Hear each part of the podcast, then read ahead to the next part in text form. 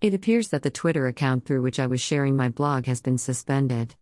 I have appealed this with Twitter, and until I know the facts, I probably shouldn't comment. However, it seems quite possible that the account was suspended because I was sharing porn.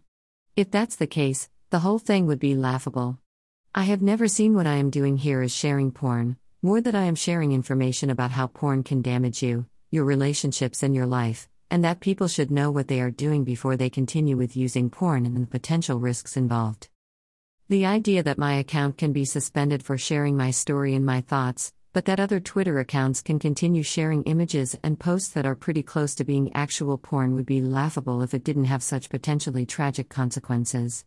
The sort of posts I have found with just a quickly assembled search are the sort which invite people down the route whereby porn becomes normalized. Once that takes place, and I have to confess that I believe we are already there, then it becomes easier for those who sell and promote porn as a product to increase the stimulus, aware that people are creatures of habit and will keep returning.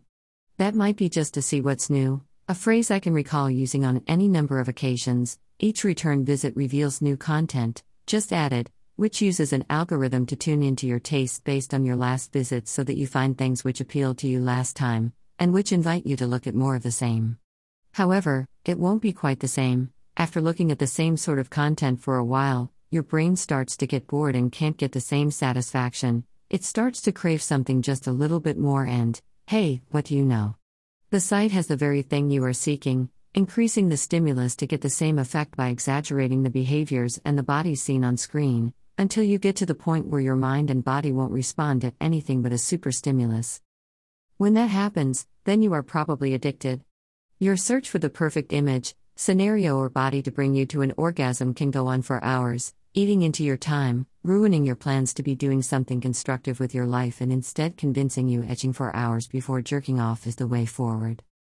You'll come to regard being able to suspend yourself in a state of almost but not quite as something to aspire to, that the sensations you build up in your penis, making it almost so sensitive that to just to touch it would make you come, are a good thing. Delayed gratification is, in general, a good thing in life. Understanding that you are building towards something, accepting that your reward may be some way off along the track is not an easy way to be in our modern world. When you can now have your favorite takeaway food delivered by using a smartphone, why should you have to wait for anything you want? An exception to the rule of delayed gratification is masturbating to porn. When you edge, keeping yourself on the point of orgasm for so long that it almost hurts, waiting to find the exact combination of factors that will bring you to orgasm, you are causing untold harm within your brain. Kept in such a state artificially, your brain begins to get used to being that way, and an ordinary orgasm becomes, well, an anticlimax. Needing more and more stimulus to achieve the same reward becomes the norm, so much so that ordinary orgasms won't do it for you, or being with another human being alone won't do it for you. Desiring an additional stimulus, whether that's watching porn as you have sex, broadcasting yourself having sex, wanting to be watched having sex, it all adds up to the same thing. You have lost sight of sex as both an emotional and physical experience and turned it into something mechanical. After a while, it doesn't even produce something that makes you feel good. The pleasurable part of the addiction disappears and it simply becomes about meeting a need, an urge, and nothing else.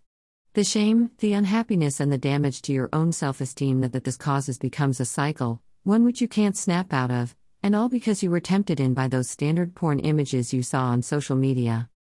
If that doesn't help to explain why I feel annoyed that my account is suspended whilst those who peddle misery remain, then I can't help you.